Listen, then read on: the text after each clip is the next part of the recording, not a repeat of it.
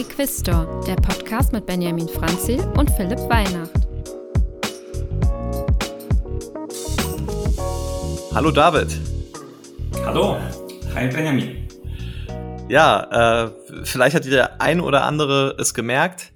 Der Philipp ist gerade hier nicht dabei, weil der hat sich eine Corona-Infektion eingefangen. Der war nämlich beim Oktoberfest und wie es so üblich ist, hat er sich dann einfach Corona geholt. Aber wir haben ja Verstärkung hier, nämlich den David als Special Guest. David, stell dich mal kurz vor. Ja, sehr gerne. Also, wie gesagt, mein Name ist David, ich bin 29 Jahre alt, bald überschreite ich auch die 30 Jahre. Ähm, viele kennen mich wahrscheinlich vom Aktienfinder. Ähm, und zwar ähm, bin ich beim Aktienfinder seit Mai diesen Jahres. Dort habe ich angefangen und zuvor habe ich bei, ähm, und das wird ja auch ähm, im, im Laufe des Podcasts Thema werden, bei Procter Gamble und Coty gearbeitet. Von daher bringe ich auch ähm, viel, äh, viel Branchenwissen mit äh, in meine neue Arbeit und ähm, ähm, viele lesen wahrscheinlich auch ähm, uns, unsere Analysen, unsere, unsere Earnings-Updates, unsere Investor-Updates. Ähm, ja, und insofern habe ich mein Hobby äh, in, in Form von Aktienmarkt, Kapitalmarkt ähm, zu meinem Beruf gemacht. Genau, da freue ich mich auch gleich drauf. Also wir reden natürlich noch ein bisschen erstmal über die News und danach reden wir mal über deine Arbeit damals und was du auch für so Insights mitbringst. News der Woche. Ich habe mal eine ganz große Frage. Kennst du Costco? Sag mir was, aber viel mehr kann ich dir jetzt darüber nicht erzählen, aber du machst das wahrscheinlich. ja, das ist sowas, so eine Supermarktkette in den USA, die aber auf ganz große Mengen spezialisiert ist. Also du gehst dorthin und kaufst dir irgendwie deinen Jahresvorrat an Cevas dann in einer Packung. Und die haben immer am Anfang am Eingang so eine, so eine Essensstrecke, wo man dann auch noch vorbeigeht. Und Dort gibt es ein spezielles Angebot, das Hotdog und ein Getränkangebot, das 1,50 Dollar kostet. Und das kostet seit 1985 1,50 Dollar. Und dann wurde jetzt der CFO von Costco gefragt, ob sich das ändern wird, weil ja, durch die Inflation sind einige Preise angezogen. Und dann hat er gemeint, ihn würde der Blitz treffen, wenn das jemals geändert wird und der Preis bleibt für immer. Das fand ich war ein starkes Statement auf jeden Fall mal. Ja, also die, die Hotdog-Versorgung ist sozusagen bei Costco gesichert. ähm, erinnert mich ein bisschen an, an Ikea, die ja auch ähm, ihre Hotdogs äh, Bar, ihre, ihren Hotdog-Stand vorne am Eingang bzw. Ausgang haben. Ähm, ja, also wahrscheinlich ähm, ist Hotdog ein Umsatztreiber bei Costco. Ja, ich habe es auch mal gehört, dass es so ein Klassiker ist, wenn du dann einfach in den Laden reinkommst, dass man irgendwie so eine Essensstrecke hat, einfach wenn die Leute satt sind oder wenn die sich darauf freuen. Ich glaube eher, das ist sogar das Ding, freuen, dann beim Ausgang noch so einen Hotdog mitzunehmen, dann kommen die wahrscheinlich mehr in Kauflaune oder so oder verbringen insgesamt mehr Zeit im Laden. Das ist wahrscheinlich so das Kalkül und dann versucht man das einfach so günstig wie möglich zu halten. Ja, genau. Also ähm, ich glaube, ein leckerer Hotdog ist immer ein, ein gutes Argument, äh, wohin zu gehen. Und wenn man dann auch satt aus dem Laden und zufrieden mit dem Einkauf herausgeht, ähm, ja, auf jeden Fall. Ähm, ich war jetzt auch vor einer Woche beim Ikea ähm, und auch da haben wir uns zwar kein Hotdog gegönnt, aber am Ende sind wir nochmal hoch zur Kantine gegangen. ja, das ist der Klassiker bei Ikea. Ich glaube, es, es gibt genügend Leute, die auch nur deshalb dahin gehen. Dann kommen wir aber mal zu den wichtigen News, die den Markt so ein wenig bewegt haben. Und ich denke mal, ja, das große Ding, was letzte Woche auf jeden Fall ein Thema war bei vielen Privatanlegern, das war der Porsche IPO. Hast du das so ein bisschen mitverfolgt? Das habe ich mitverfolgt ähm, und tatsächlich ähm, bin ich auch dabei gewesen, weil ich Porsche ein sehr interessantes Unternehmen finde, eine tolle Marke mit tollen Produkten. Ähm, und ähm, tatsächlich habe ich auch die Aktie gezeichnet. Ah, das wäre meine nächste Frage gewesen. Philipp und ich, wir haben ja auch beide gezeichnet. Und äh, wie war das bei dir? Warst du auf Zeichnungsgewinne aus oder wolltest du auch dich wirklich langfristig beteiligen? Ähm, an sich bin ich eher ein langfristiger Anleger, ähm, aber in dem Fall, ähm, ich habe noch nie eine Zeichnung mitgemacht, deswegen ähm, wollte ich unbedingt diese Erfahrung machen. Ähm, und ähm, man lernt ja nur, wenn man auch wirklich Dinge macht und mal wirklich von Anfang an dabei ist. Ähm, von daher war ich jetzt erstmal auf Zeichnungsgewinne aus. Das hat ähm, zumindest nicht funktioniert. Ähm, das können wir schon mal verraten. Ähm, es gibt jetzt aber auch keinen Verlust. Ähm, Nichtsdestotrotz ähm, bin ich am überlegen, die Aktie ähm, auch länger zu halten. Ähm, ich muss sie nicht verkaufen, also ich habe die, das Unternehmen ja auch gekauft, weil ich davon überzeugt bin, sonst äh, wäre ich gar nicht auf diesen Zeichnungsgewinn ausgegangen, wenn ich von dem Unternehmen nicht unter, überzeugt wäre. Ja, also bei mir war das auch so, ich habe sehr viel auf die Zeichnungsgewinne spekuliert, ähm, ist halt nicht aufgegangen und dann war auch für mich ganz klar, wenn, also wenn der Börsengang durch ist, dann wird erstmal verkauft direkt. Deswegen habe ich auch meine Orders quasi ich glaube, ich habe ein Limit von 82, 70 gesetzt oder so. Also ich habe wirklich, äh, bin mit so einem kleinen blauen Auge aus der Sache rausgegangen, weil ich meine, verloren habe ich jetzt nicht wirklich viel, nur die Ordergebühren.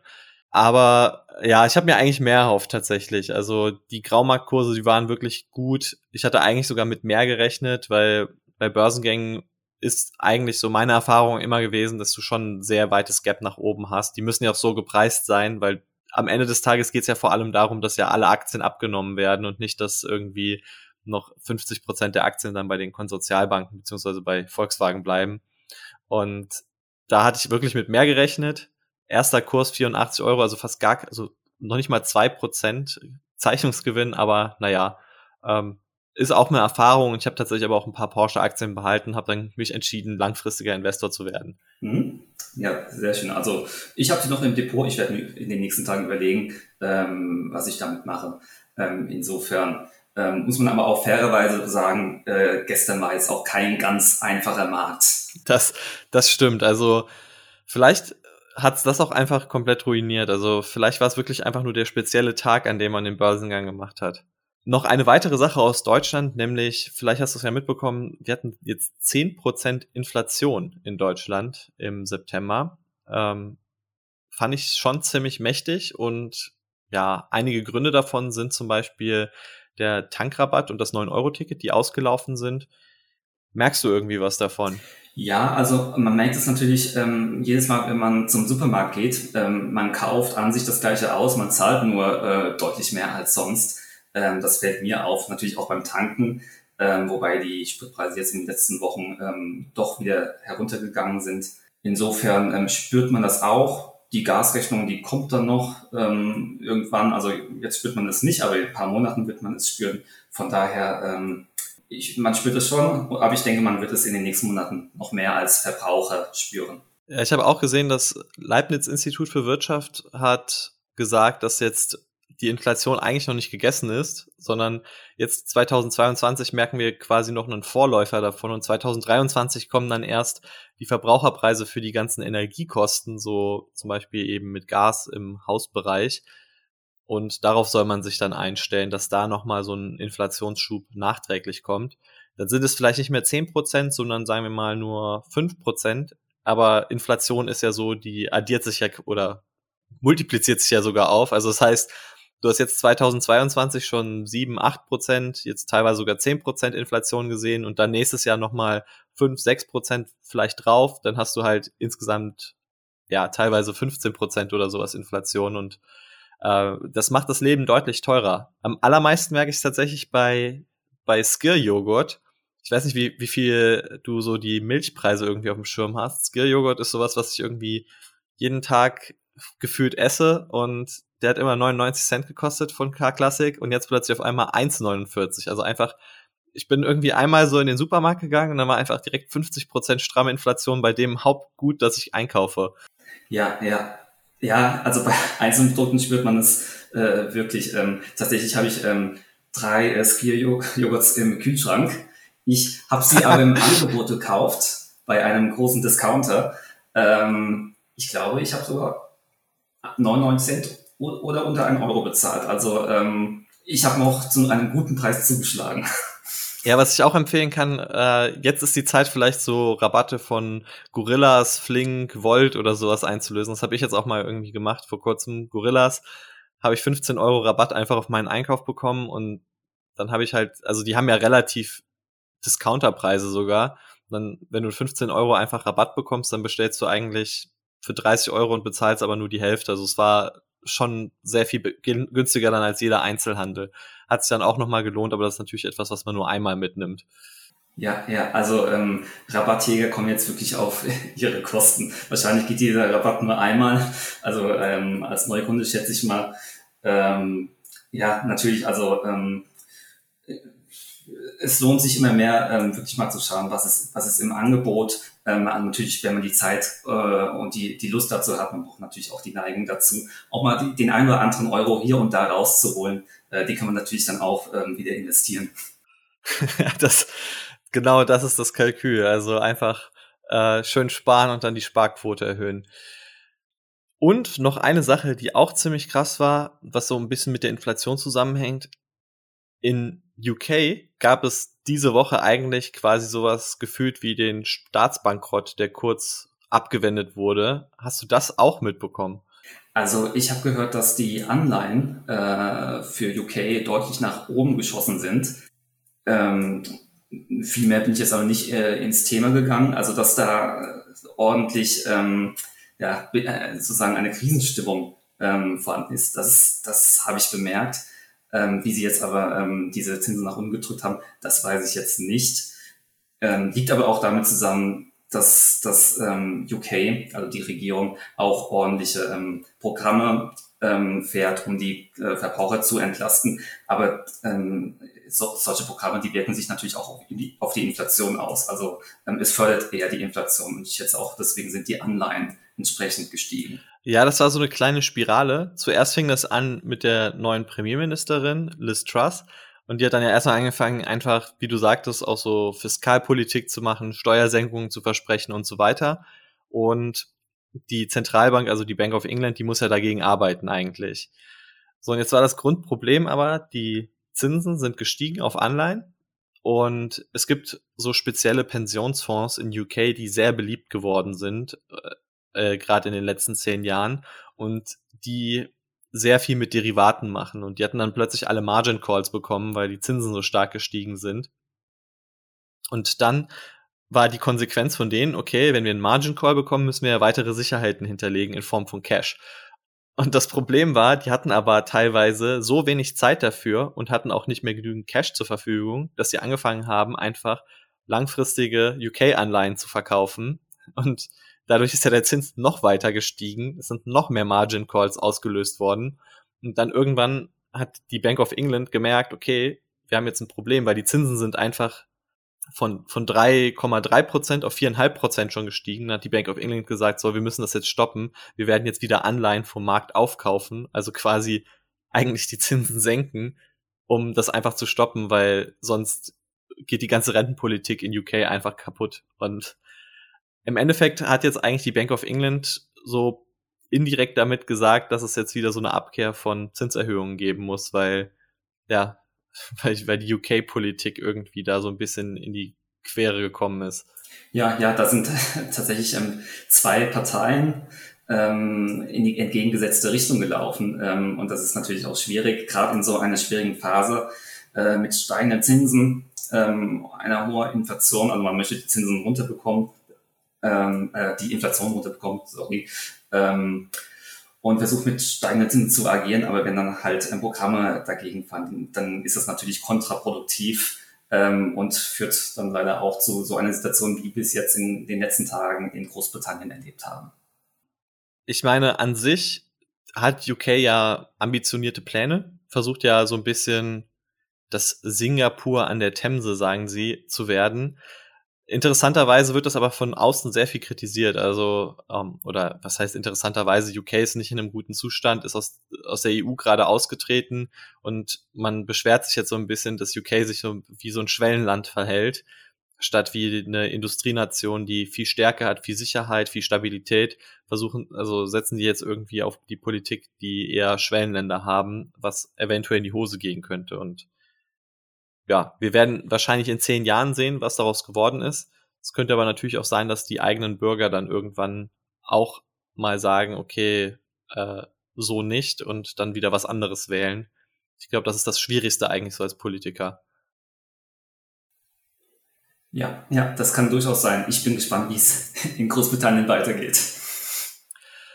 So, und David, du läufst gerne, habe ich gehört. Ja, ich laufe auch gerne. Das ist auch ein Hobby von mir. Also es sind sozusagen zwei, zwei Hobbys, die ich habe. Einmal ist es der Kapitalmarkt, ähm, Investmentchancen nutzen, ähm, sich über die Wirtschaft informieren. Und zum anderen ist es auch der Sport. Also man muss sich ja auch natürlich bewegen, damit man fit bleibt. ähm, und noch relativ ja, agil bleibt und das auch im hohen Alter. Ähm, ja, ich laufe gerne. Ähm, ab und zu nehme ich mal auch in einem Jahr einen Marathon vor oder auch mal zwei. Äh, das ist jetzt schon ein bisschen her. Mein letzter war in, in Wien. Das war, glaube ich, 2019 gewesen. Ähm, ja, aber ähm, trotzdem, also auch wenn ich jetzt kein, lang kein Marathon mehr laufen bin, laufe ich sehr gerne hier durch äh, meine Heimat, den Taunus.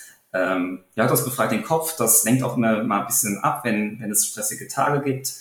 Ähm, und man ist in der Natur. Also ähm, ja, ich, ich bin ein, ja, ein Befürworter äh, von regelmäßigen Sport, kann man sagen. So, und da ist meine direkte Frage, in, in welche Sportartikelaktie bist du investiert?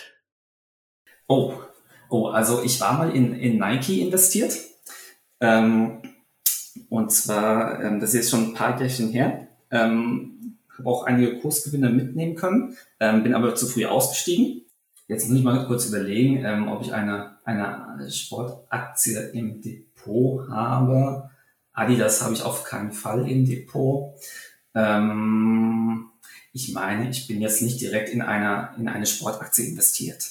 Und, und wie ist es dann? Also bist du dann auch so der richtige Nike-Fetischist oder?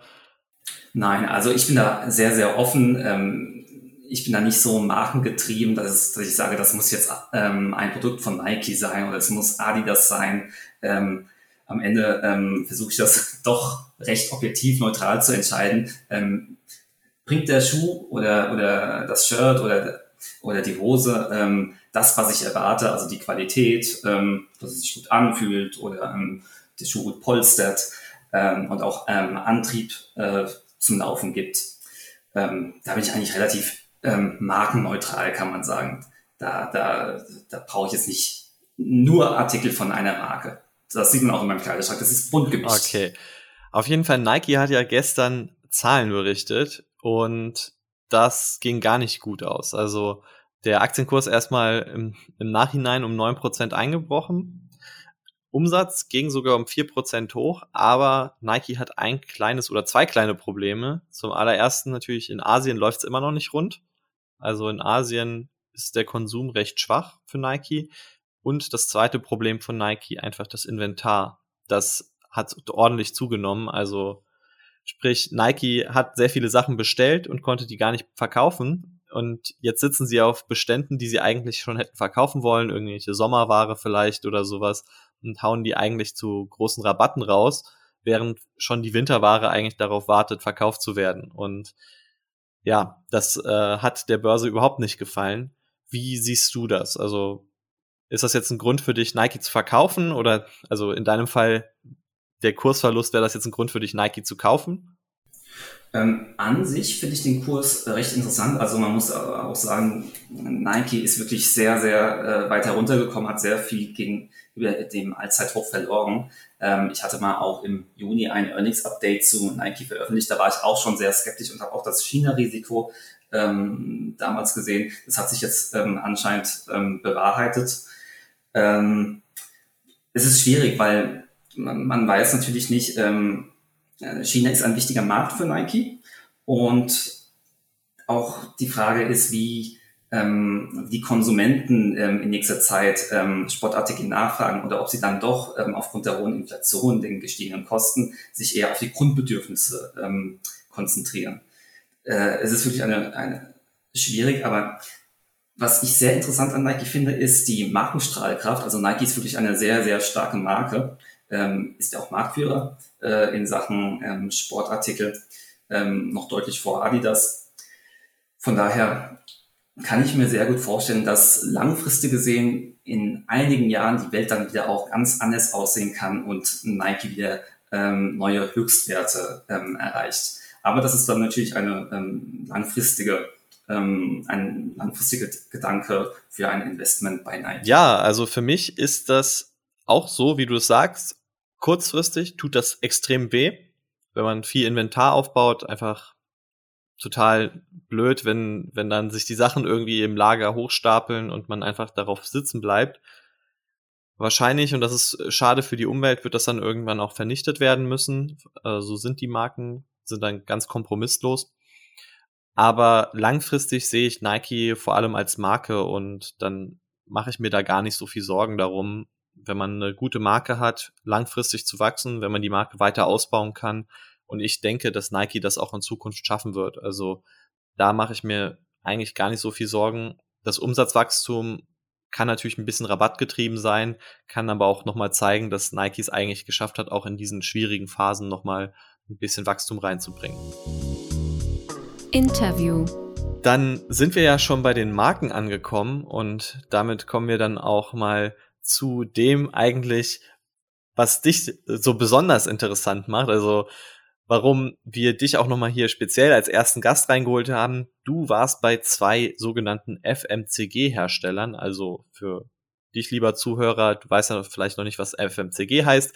Das bedeutet Fast Moving Consumer Goods, also einfach ja Konsumgüter, die ganz schnell gekauft werden im Supermarkt, also wo man relative spontane Entscheidungen hat. Man läuft am Kühlschrank vorbei und packt sich die Cola ein oder man kauft sich jetzt das Shampoo von dies oder das, so weil einfach ja, man hinterfragt die Entscheidung nicht so anders als jetzt bei einem Fernseher, wo man dann irgendwie fünf Wochen Preisvergleiche und gleiche und irgendwelche Testberichte durchliest, nur damit man dann weiß, welchen Fernseher man dann nehmen muss wegen der besten Bildwiederholungsrate. Und da warst du bei Procter Gamble und bei Coty. Und könntest du mal einfach beschreiben, wie denn so deine Aufgaben dort waren? Ja, sehr gerne. Ähm, man hat, also ich beginne mal direkt von vorne. Bei Procter Gamble habe ich meine Ausbildung gemacht als Industriekaufmann. Ähm, und dann habe ich mich auch entschieden und auch das Unternehmen zum Glück, ähm, dass ich dann auch entsprechend nach der Ausbildung angestellt werde und habe damals als ähm, Key Account Assistant angefangen. Das heißt, ich habe im Vertrieb, im Sales Team gearbeitet und war bei Kundentermin dabei, habe ähm, Portfolioanalysen gemacht, ähm, war auch mit dem Außendienst unterwegs. Ähm, das war so meine erste Zeit. Irgendwann wurde ich dann ähm, befördert als Sales Analyst. Das ging dann nochmal ähm, deutlich mehr in die Richtung Analyse, ähm, Analysen anzufertigen, ähm, Reporting-Systeme aufzubauen. Ähm, genau, und ähm, an sich ähm, ist dann so in meinen letzten Jahren, in den letzten zwei Jahren, bin ich dann weg vom Vertrieb gegangen, was schon, was an sich schon sehr zahlenlastig war, aber auch mit sehr viel ähm, Kundentermin, Kundenkommunikation habe ich dann ähm, den Bereich gewechselt, in dem ich ins Controlling, ins Vertriebscontrolling gegangen bin. Und ähm, da habe ich dann ähm, ja mit meinem Verständnis vom Vertrieb, mit meiner Vertriebserfahrung ähm, recht gut auch ähm, die Key Accounter, also die die Sales-Mitarbeiter einschätzen können, ähm, was so an Umsatzplanung zum Beispiel realistisch ist oder ähm, was vielleicht ein bisschen zu tief gestapelt ist, wo ich dann auch manchmal den Finger reinbohren konnte ähm, ja, das waren so im, Groben meine Tätigkeiten bei, bei Procter Gamble und Coty. Und wie würdest du das jetzt so jemandem beschreiben, was du so täglich gemacht hast? Also du hast ja jetzt gesagt, oder ich glaube, das, das Wichtigste ist so ein bisschen, wenn man jetzt beispielsweise in einen Mediamarkt reingeht oder so, da sind ja wirklich Berater, die einen bequatschen so vielleicht mal ein bisschen oder so und sagen, ja, jetzt musst du ja halt dieses Smartphone holen, weil es das Beste ist oder so. Sowas gibt's ja bei FMCG-Gütern nicht. Also äh, der Verkaufsprozess findet ja eine Ebene vorher statt. So, du versuchst ja eher in den Laden reinzukommen und ähm, versuchst vielleicht in einem Laden möglichst viel Regalfläche zu bekommen, vielleicht einen Aufsteller oder sowas.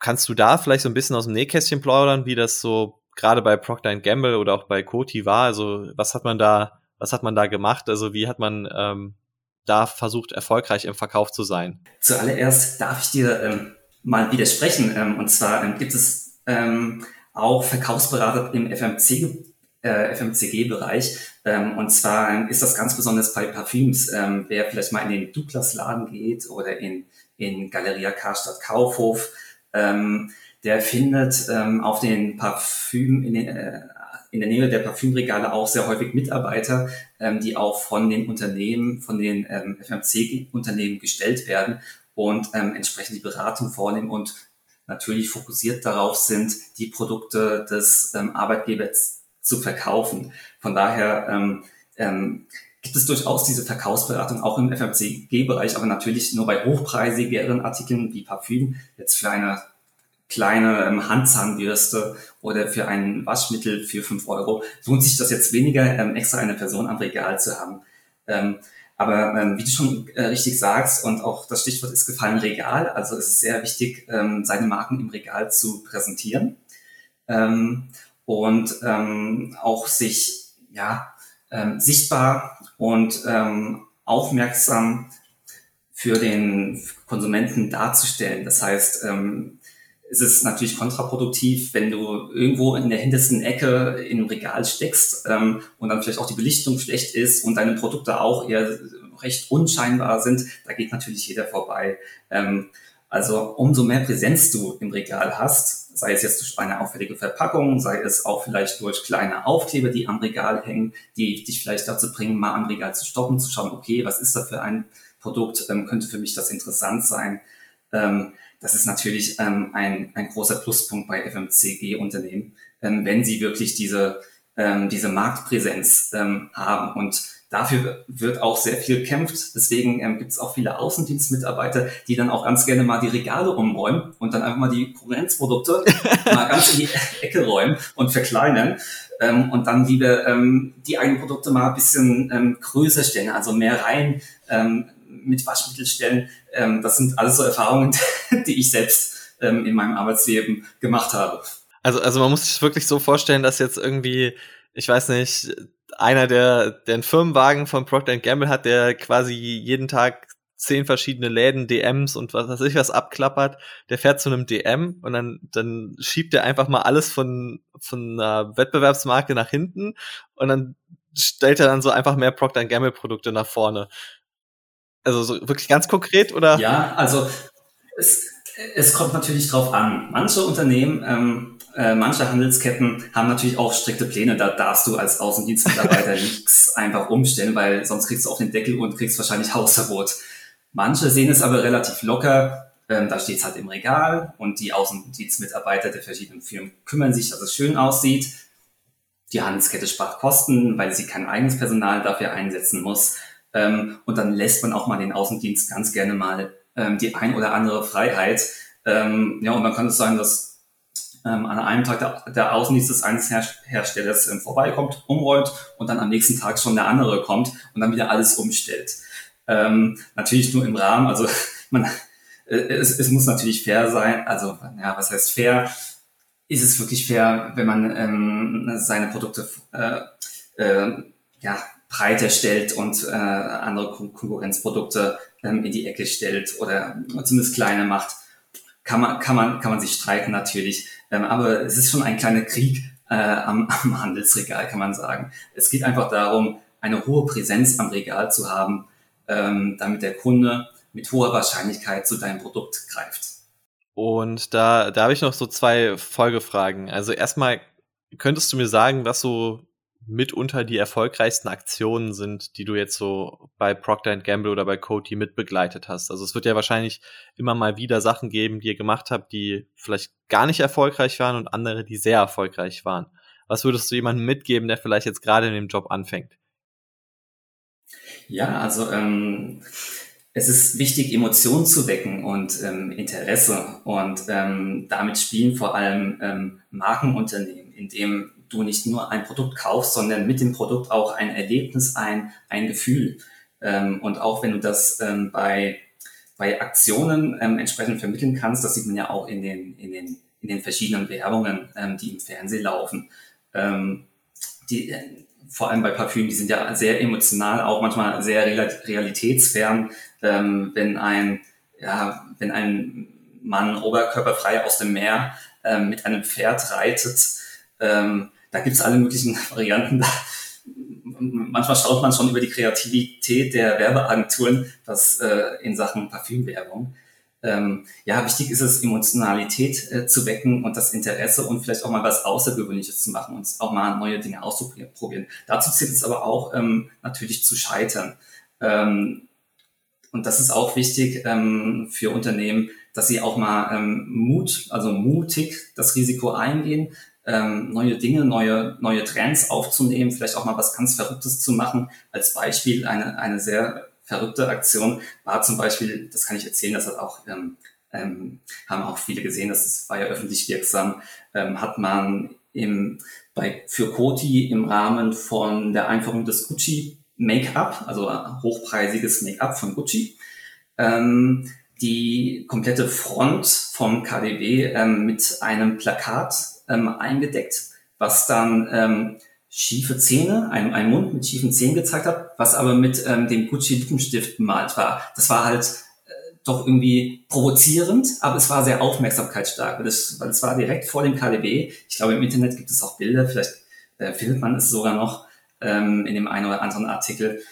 ähm, was zum Beispiel funktioniert hat. Das, das klingt auf jeden Fall sehr interessant. Ich glaube auch, dass ich habe da mal einen OMR-Podcast gehört von ähm, so einem Adidas-Spezialisten oder Ex-Adidas-Spezialisten, der hat auch gesagt, die haben bei Adidas haben die ja jede Woche irgendwelche Special Sneaker Editionen, die rauskommen. Und der hat auch gemeint, manche Editionen haben einfach gar nichts verkauft und andere sind komplett durch die Decke gegangen, dass da 2000 Leute vor einem Store standen. Und äh, der hatte ja zum Beispiel gesagt, irgendwie hatten einmal so eine Aktion, wo die dann angefangen haben, Adidas Sneaker für 99 Cent zu verkaufen, weil Arizona Ice Tea ja diesen 99 Cent Preis hat. Und das haben die dann aber auch nur so limitiert gemacht. Und danach kam dann der Sneaker für 120 Dollar oder sowas in den Laden. Und es hat aber extrem gut funktioniert. Also die Kollektion war quasi mehrfach überzeichnet. Und dann waren die Sneaker einfach weg. Und ja, dann hat man sich überall auf die Schulter geklopft, weil, weil die Aktion so toll war. Andere Sachen, irgendwie so eine McDonalds-Kollektion hat zum Beispiel gar nicht funktioniert. Also die, es reicht nicht einfach nur eine Marke zu haben, die man irgendwie mit deiner Marke kombiniert, sondern man muss auch irgendwie äh, einfach kreativ sein. Ich glaube, das ist wirklich immer sehr wichtig beim, beim Marketing. Genau, genau, kann ich dir 100% ähm, zustimmen. Und noch eine Sache, die ich mich gefragt habe, ich sehe öfter mal bei FMCG-Gütern diese jetzt kostenlos testen oder gratis testen Aktionen. Also sprich, man kauft das Produkt und dann kann man theoretisch den Kassenzettel dann halt abfotografieren und kriegt dann den Preis zurück. So läuft das in der Regel ab. Bringen die Aktionen wirklich was? Haben, haben die wirklich einen positiven Return oder? Das kann ich dir jetzt so leider ähm, gar nicht ähm, genau sagen, da ich jetzt ähm, damit wenig gearbeitet habe. Das lag dann eher so im, im, bei der Marketingabteilung. Ähm, ich meine, Procter macht das sehr gerne. Bei Coty ist es jetzt ähm, seltener der Fall. Ähm, außer vielleicht mal auf ähm, ja, Niedrigpreise, Kosmetikprodukte. Hintergrund ist natürlich, dass, dass man versucht, neue Konsumenten zu finden, die einfach mal dein Produkt ausprobieren. Ähm, aber ähm, der, der Hersteller hofft natürlich, dass es nicht allzu viele machen, weil das wird dann doch ähm, recht teuer, wenn auf einmal Tausende ähm, ihre Kassenbons einreichen und dann auch den Kaufpreis erstattet bekommen ähm, möchten.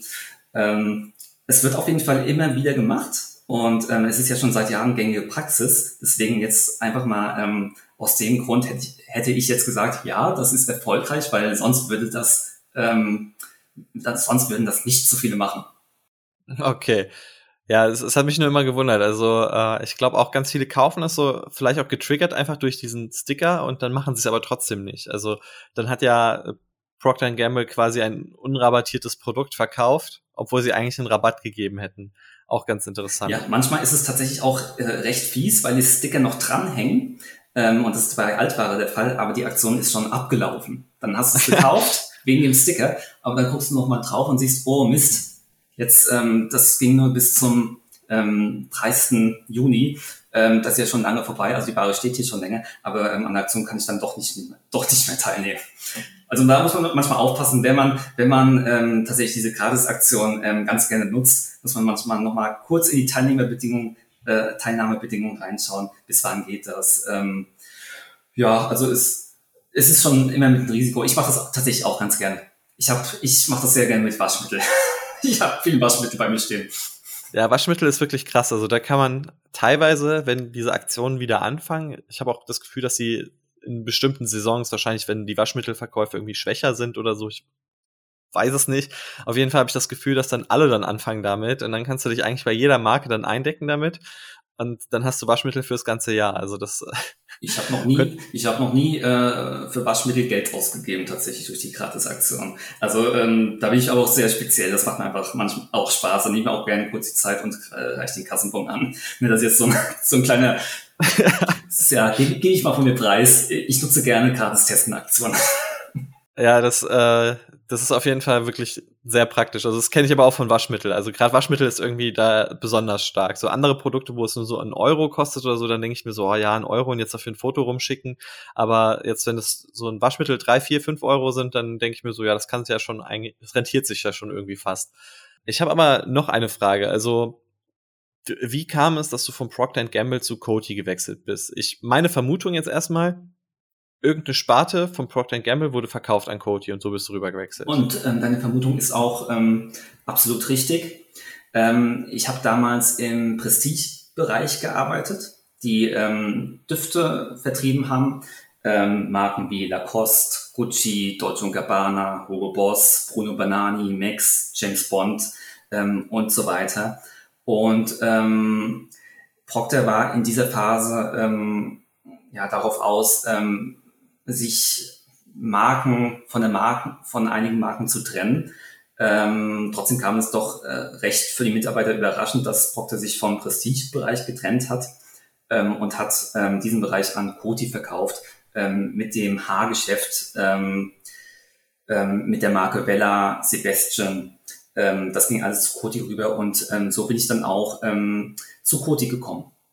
Ja, insgesamt wurden seit 2014, glaube ich, sogar über 100 Marken verkauft. Also Procter Gamble hat wirklich, ich glaube, das ganze Portfolio von, ich, ich glaube, so Richtung 200 Marken auf unter 100 zusammengetrimmt. Also es ist sehr zusammengeschmolzen und dem Procter Gamble Aktienkurs hat es aber sehr gut getan. Also an der Börse wurde das eigentlich sogar sehr belohnt. Und würdest du sagen, wenn du jetzt so der CEO von Procter Gamble wärst oder der persönliche Berater vom CEO, also äh, John Möller heißt er. Hättest du ihn auch dazu beraten, sozusagen so, hey, geh einfach mal mit dem Rotstift durch alle Marken durch und verkauf vielleicht alles, wo du, wo du sagst, das ist nur eine mittelstarke Marke und behalt nur die allerstärksten Marken? Ja, ähm, also rückblickend war das absolut die richtige Entscheidung ähm, und Strategie, die Procter und Gamble gefahren ist. Ähm, und zwar ähm, kann ich das auch aus äh, eigener Erfahrung sagen, wenn du weniger Marken hast, kannst du dich auch besser auf äh, deine Marken konzentrieren. Wenn du ähm, ähm, im Vertrieb mit 20, 25 Marken ähm, zu tun hast und dann auch ähm, jede Marke eine neue Innovation hast und du den Kunden das vorstellen musst, einverkaufen, ähm, dann hast du mit vielen Marken irgendwann Streuverluste und fokussierst dich auch nicht mehr auf die entscheidenden Marken, die viel Umsatz, die viel Gewinn, die hochprofitabel sind. Ähm, und genau das hat Procter damals gemacht. Und ähm, ja, rückblickend absolut die richtige Entscheidung. Die, die Marge von Procter ist dadurch auch ähm, gewachsen. Procter ist profitabler als vor fünf Jahren. Ähm, und dadurch haben sie sich auch viel mehr Flexibilität ähm, und Konzentration auf die Kernmarken ähm, ähm, verschaffen können. Ja, genau. Also was, was würdest du sagen, sind so die ja, Leuchtturmmarken von Procter Gamble? Also wofür sollte man Procter Gamble auf jeden Fall kennen? Ja, also ähm, boah, da, da, da gibt's ja, obwohl sie so viele Marken verkauft haben, gibt's da so viele. Ähm, Pampers äh, ist ja gang und gäbe. Ähm, ähm, Lenore, Ariel, ähm, Gillette ähm, sind so die Kernmarken von Procter. Das, oder zumindest die Marken, die in Deutschland am präsentesten sind. Natürlich gibt es dann noch Marken in Amerika, äh, die es jetzt so in ähm, in Deutschland nicht gibt. Es ist einfach nur ein anderer Name. Meistens ist der Inhalt äh, sehr ähnlich mit dem, was jetzt zum Beispiel in, in einem Ariel oder Lenore drin ist. Diese Marke gibt es dann aber nicht in, ähm, in, in der USA. Genau, in den USA ist es ja Tide und die Tide Pods. Ja, genau. Genau, genau. du kennst ja bestens aus. ja, die, äh, die Tide Pods, die haben mal so ein, äh, ich glaube, so ein ziemlich unschönes Ende gehabt für Procter Gamble. Das war irgendwie so eine Challenge, wo dann Leute, also Jugendliche, dann angefangen haben, die zu schlucken. Und das war dann irgendwie so, so ein Internet-Hype. Irgendwie kauft ihr so eine Packung und klau dir dann einen draus und dann schluckt den einfach runter. Äh, okay, mit irgendwie so Flüssigwaschmittel, alles klar. Äh, Ja, keine gute Idee. Nee, sollte man nicht machen. Deswegen auch nochmal der Hinweis, bitte keine ähm, Waschmittelpots äh, schlucken. Das, das ist äh, alles andere als eine gute Idee. Genau, der, der Warnhinweis ist nicht ohne Grund darauf. Also ich wette, ich weiß, ich weiß auch nicht, ob der Warnhinweis erst danach gekommen ist. Ich kann mir vorstellen, in den USA gab es den aber auch schon vorher, weil das dann einfach das ignoriert hat, dass da drauf steht, dass es auf keinen Fall schlucken soll, aber es haben da irgendwie trotzdem Leute dann. Das, das kann sein. Ich frage mich auch, ob die Leute dann trotzdem Procter Gamble verklagt haben. Das würde mich sehr interessieren. Ich weiß es ehrlich gesagt nicht. kann aber gut sein in, in den USA.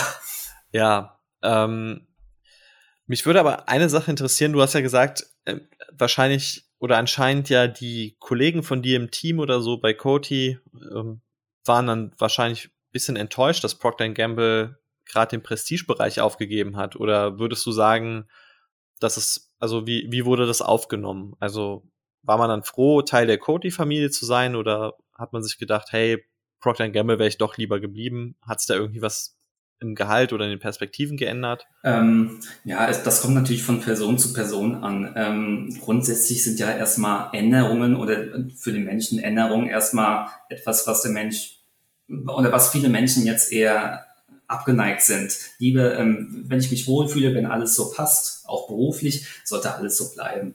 Ähm, und sein Wechsel hat natürlich auch ähm, private Konsequenzen oder persönliche Konsequenzen, ähm, da sich auch der Arbeit, der Standort natürlich wechselt. Man kann natürlich nicht im Procter Gamble Gebäude ähm, weiterarbeiten. Das heißt, ähm, der Arbeitsweg äh, könnte sich verlängern. Man weiß natürlich nicht, ähm, ob Abteilungen zusammengelegt werden und dadurch auch Leute ähm, entlassen werden.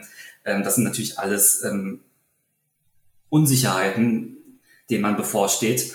Und aber wie war's, wie war's bei euch? Also hat sich da auch wirklich was verändert oder also jetzt nachdem es passiert ist, waren dann die Leute auch so, okay, es war auch schlecht oder haben die gesagt, so jetzt ist alles blöd, weil, weil es sich jetzt geändert hat? Ich wäre lieber bei Procter Gamble geblieben oder war es so, ja, jetzt bei Coty, die sind ja mehr auf Parfüm fokussiert, mehr auf Make-up das war jetzt eigentlich quasi das Richtige, jetzt sind wir in der richtigen Familie? Ähm, da die Mitarbeiter ähm, bei Procter Gamble sehr häufig zwischen den Divisionen ähm, gewechselt haben, also ähm, häufig waren die Leute, die bei Prestige waren, also Düfte verkauft haben, auch schon bei Pampers, auch schon bei Bodycare, also Head Shoulders ähm, oder auch bei Gillette.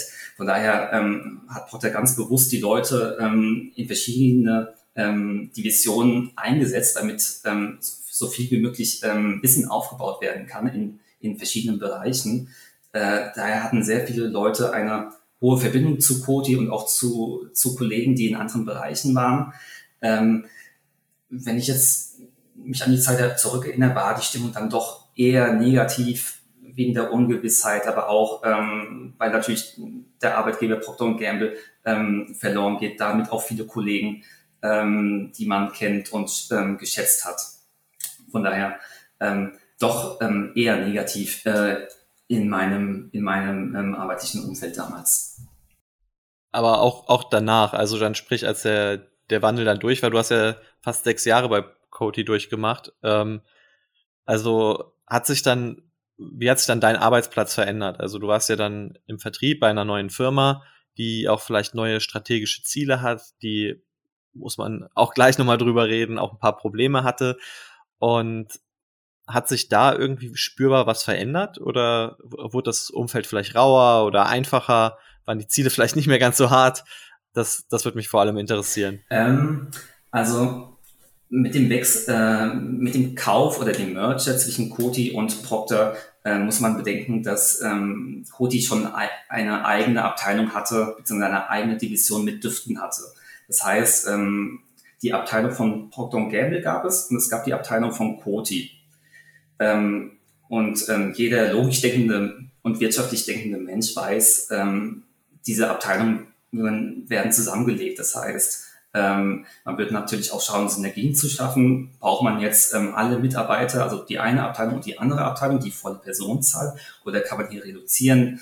Ähm, und das hat natürlich auch ähm, für Machtkämpfe zwischen den, ähm, zwischen den Abteilungen, auch zwischen Procter, Campbell und ähm, Coty-Mitarbeiter geführt, in dem sich natürlich jeder ähm, positionieren wollte. Also nicht jeder, aber die meisten sich positionieren wollten.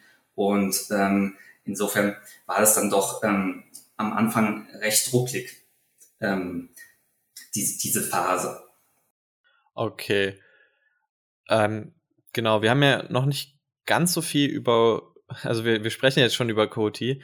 Ich finde es interessant, in Deutschland hast du das auch so wahrgenommen, dass es ein Unternehmen ist, das relativ viel, äh, ja, viel Beliebtheit bei Privatanlegern hat? Also in meinen Augen irgendwie schon. Ich habe schon öfter gesehen, dass Privatanleger das im Portfolio haben. Und ich würde auch sagen, im Vergleich zu Procter Gamble nicht wirklich seltener. Ja, ja, also ähm, die Beliebtheit ist, äh, von der bin ich auch überrascht. Ähm, ich habe ja auch ähm, ähm, im Rahmen meines Wechsels zum Aktienfinder auch ähm, erwähnt, dass ich bei Koti war. Und da war ich sehr überrascht, ähm, wie viele Leute sich eine Analyse zu Koti äh, wünschen ähm, und wie hoch die Nachfrage ist. Ähm, das hat mich dann doch recht überrascht, weil ähm, Koti ist natürlich ähm, weitaus kleiner als, als Procter Gamble.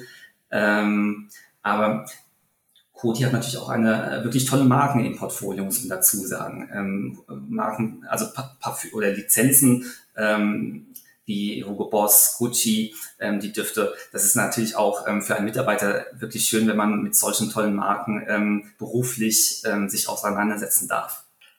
Ja, aber ich würde jetzt sagen, andersrum gesagt, so Estée Lauder oder L'Oreal haben ja, würde ich sagen, noch mal mehr Premium-Marken im Portfolio, auch Jetzt vielleicht im, im Duftbereich nicht, da ist ja Coty, glaube ich, sogar Weltmarktführer, aber im, im Make-up-Bereich zum Beispiel. Und diese Aktien sieht man tatsächlich extrem selten. Also ich glaube, es ist tatsächlich die, die Coty-Aktie, die extrem beliebt ist.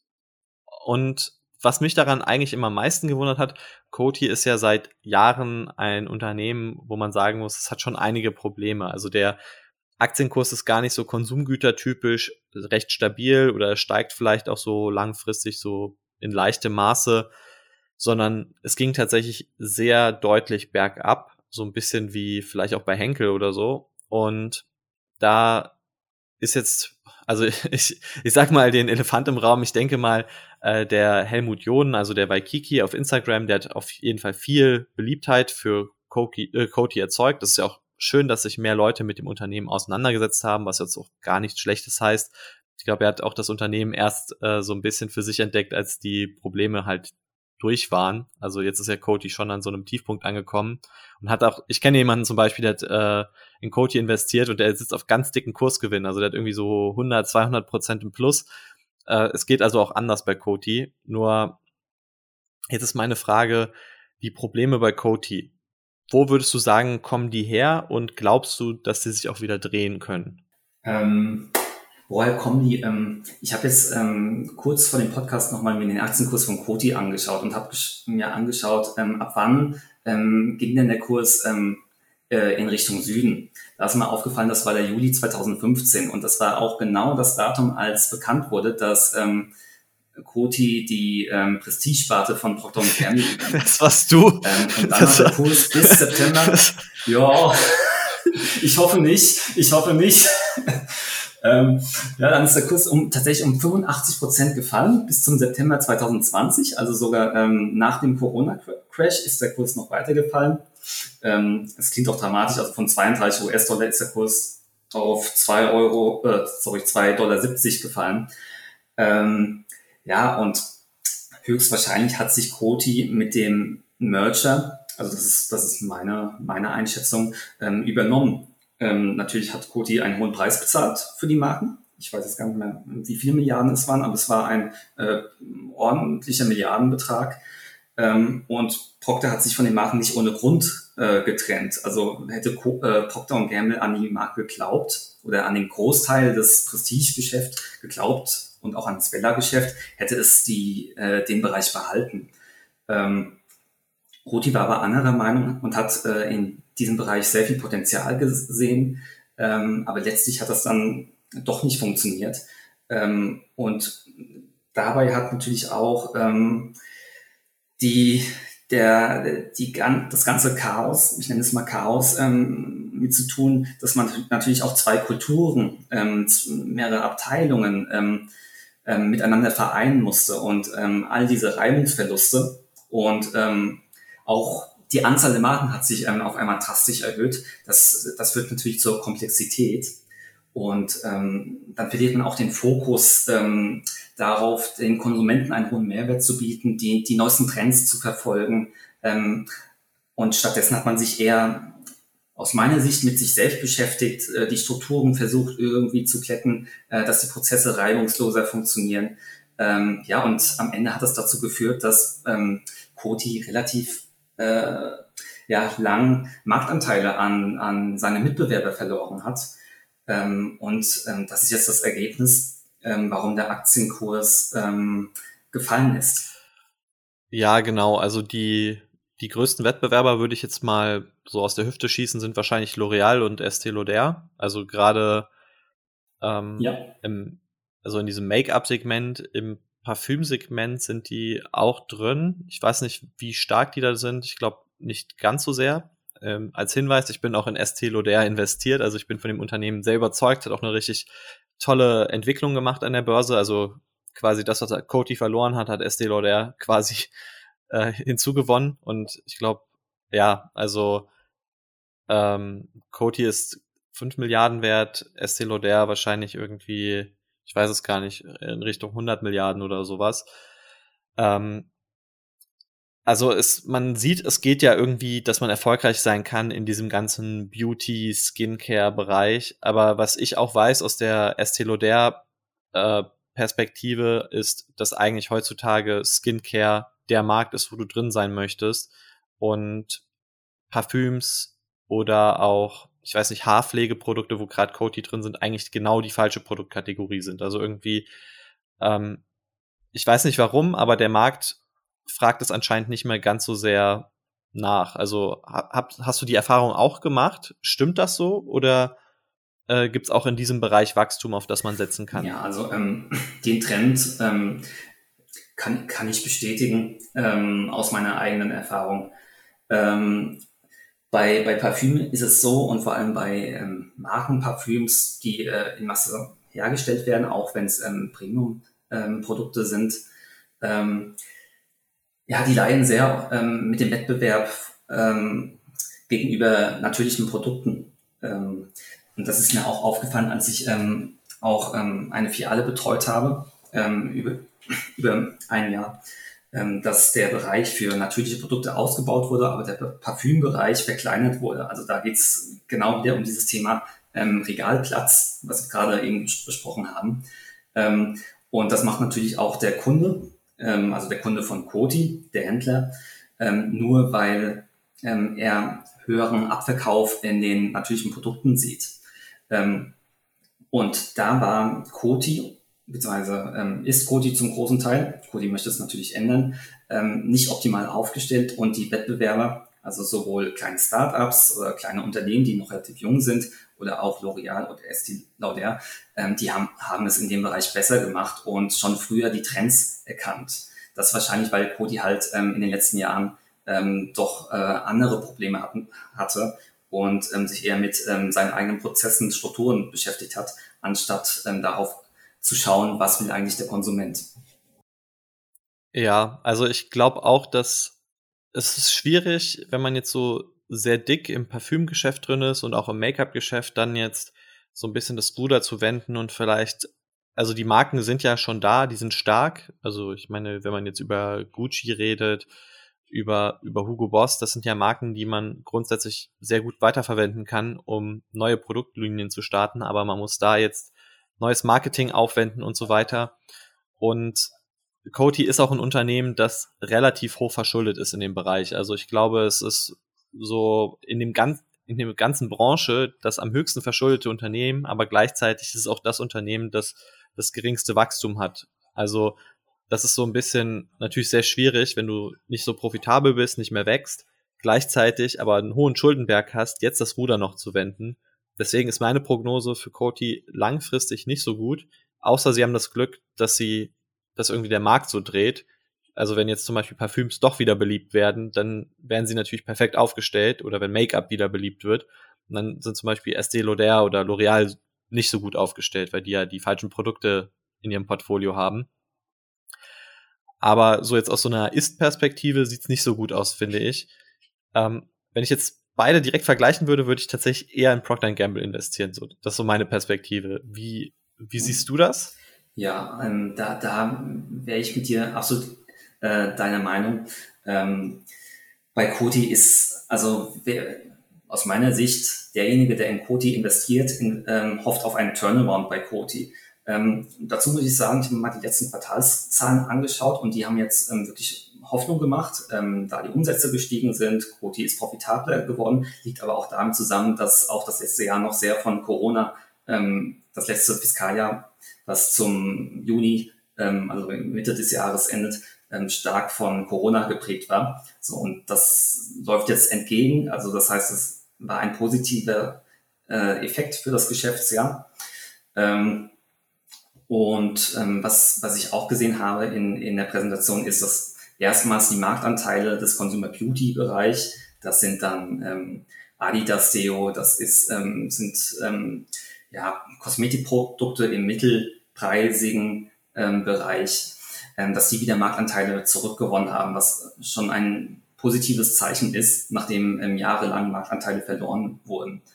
Ähm, und die Reaktion auf die Quartalszahlen waren ähm, im, auf, im Markt waren plus 11 Prozent, also die Aktie ist um 11 Prozent gestiegen, als die Quartalszahlen veröffentlicht wurden. Ähm, das heißt, ähm, ja, also in Sachen Turnaround ähm, werden die, ja, sieht es inzwischen besser aus. Also es sind erste Fortschritte erkennbar, ähm, aber natürlich ist es absolut unklar, ähm, und das muss jeder selbst einschätzen, ob, ob das wirklich Zeichen sind, die sich langfristig ähm, fortsetzen und auch verstärken werden.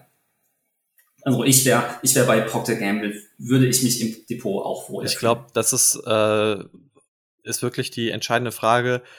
Hast du schon mal einen Turnaround mitgemacht von einem Unternehmen? Hast du mal wirklich in, in irgendein so Unternehmen investiert, wo du sagst, okay, äh, da glauben jetzt immer weniger Leute dran, man sieht es im Kurs irgendwie, es geht bergab und ich stelle mich jetzt einfach gegen den Strom. Also das habe ich ähm, tatsächlich ähm, während der Corona-Zeit gemacht bei Shell. Hat auch gut funktioniert der, der Ölpreis äh, ist ja wirklich ins Bodenlose geschossen. Ähm, und entsprechend ist auch die Shell-Aktie gefallen. Ähm, ja klar, ähm, Shell oder Öl ist natürlich nicht ähm, die Zukunft in 50, 100 Jahren, aber wir werden sie trotzdem in den nächsten Jahren brauchen. Ähm, deswegen war ich davon überzeugt, dass ähm, Shell ein, ja, eine sehr wichtige Funktion in unserer Wirtschaft hat und deswegen auch als Unternehmen ähm, weiter relevant sein wird. Ähm, ja, und in dem Fall ähm, hat sich diese Turnaround-Spekulation ähm, ja bei mir bewahrheitet. Das war so der letzte, ja. Aber lieber, lieber in langfristige, äh, in Unternehmen, die langfristige Gewinne erwirtschaften, ähm, das, damit fühle ich mich noch wohler, aber ich habe auch einen leichten Spieltrieb, da will ich mich auch ausleben. Ähm, und das, das mache ich dann auch ganz gerne. Und ja, bei Shell hat es funktioniert. Also bei mir sind es so zwei Turnarounds, an denen ich mich versucht habe. Ähm, einmal Fresenius, ähm, der nicht aufgegangen ist bisher. Und wo man einfach sagen muss, ein Unternehmen, das jahrelang sehr gute Ergebnisse geliefert hat, dann in Ungnade geraten ist, auch plötzlich nicht mehr gute Ergebnisse geliefert hat, muss man sagen. Also wo die Wachstumsstory auch einfach eine ziemliche Delle bekommen hat. Und bisher sieht es auch nicht so aus, als ob irgendwie die Wachstumsstory zurückgekommen ist ja, aber es ist halt trotzdem ein Unternehmen, jetzt ist es irgendwie ein Unternehmen, wo ich einfach sage, es ist schon so günstig, dass es, dass ich einfach so aus Prinzip das kaufen würde, weil man irgendwie seine vier Prozent Dividende und so weiter bekommt. Ähm, und CVS Health, das ist ein Turnaround, der tatsächlich aufgegangen ist. Ich glaube, die haben auch ihre locker 50 Prozent irgendwie so im langfristigen Chart verloren, über einen längeren Zeitraum auch.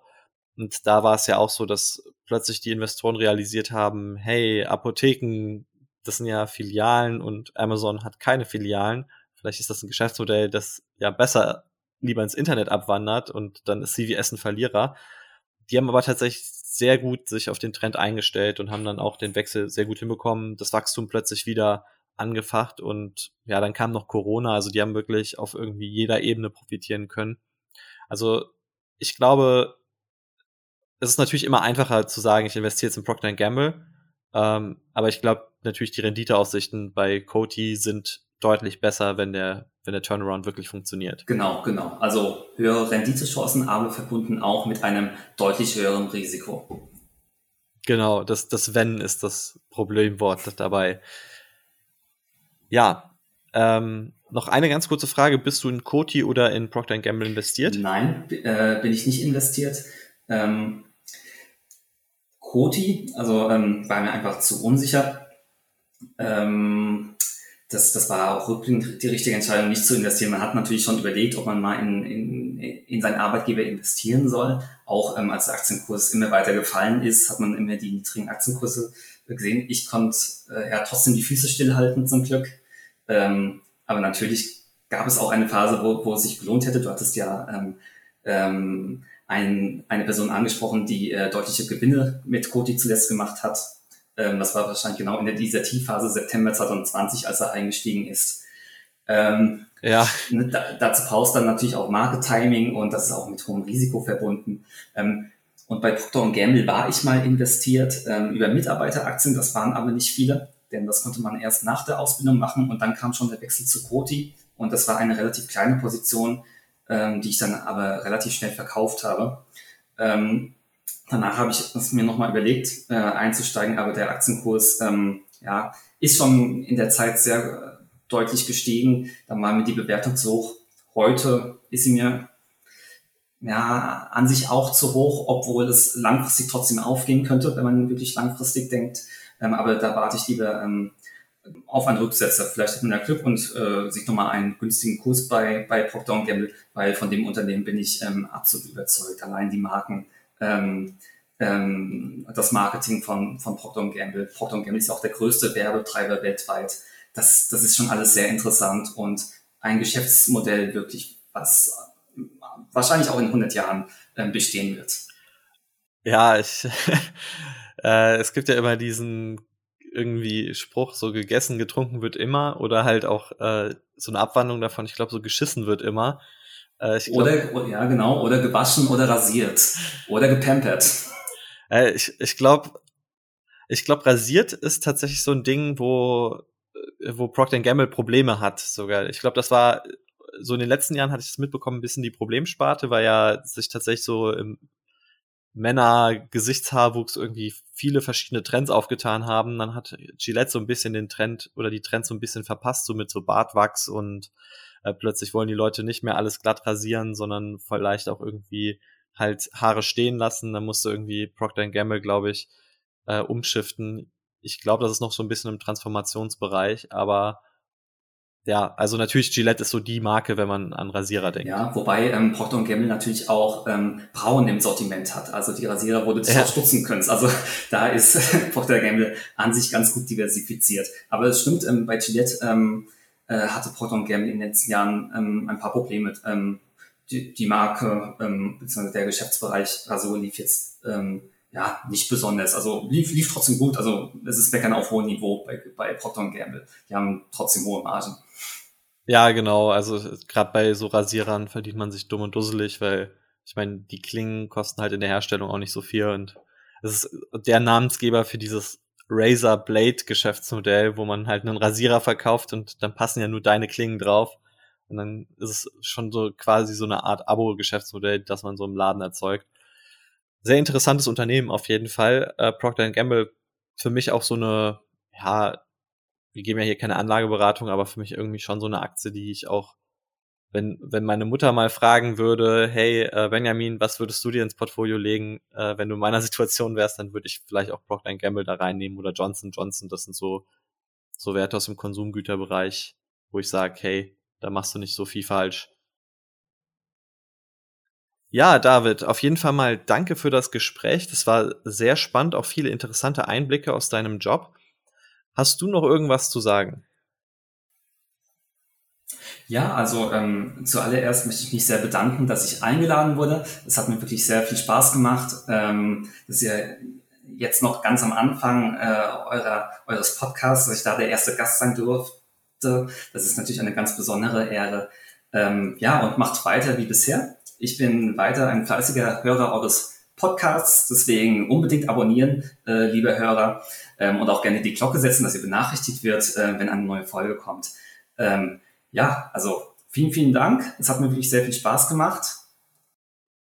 Dann Hoffentlich hört man sich bald bei der nächsten Folge. Sicherlich hast du irgendwann mal ein, ein, Update geschrieben oder sowas, wo es sich dann auch richtig lohnt, darüber zu reden. Oder es gibt einfach irgendwelche Vorkommnisse bei Coty, weil, weil die, ja, wer weiß, vielleicht richtig das Ruder gerissen haben und dann nochmal ihren Umsatz verdoppeln. Äh, jetzt auf fünf Jahressicht könnte das ja auch ganz gut realistisch passieren. Und dann kann man dafür rüber sicherlich auch nochmal reden. Genau, genau. Also bietet sich auf jeden Fall an. Äh, ich freue mich natürlich, äh, wenn ich in, in ein paar Monaten äh, wieder zu Gast bin. genau. So, und dann noch eine Sache, die ganz wichtig ist. Wir haben einen Disclaimer zum Podcast, weil das hier ist keine Anlageberatung und ähm, David und ich, wir haben jetzt über Aktien geredet, aber wir reden vor allem über unsere Meinungen. Das hier ist keine Anlageberatung, wir geben keine Aufforderungen zum Kaufen oder Verkaufen von Aktien. Den ganzen Disclaimer findest du in der Podcast-Episode in der Beschreibung und ähm, ich bin in die Nike-Aktie und in die ST Lauder-Aktie investiert. Also, dass du nur weißt, ähm, dass ich natürlich da ein bisschen positiver vielleicht eingestellt bin, aber nicht deshalb auch unbedingt kaufen solltest, sondern dir immer vorher deine eigenen Gedanken machst. Gut, David, dann äh, bis zum nächsten Mal. Mach's gut. Ciao. Tschüss, vielen Dank.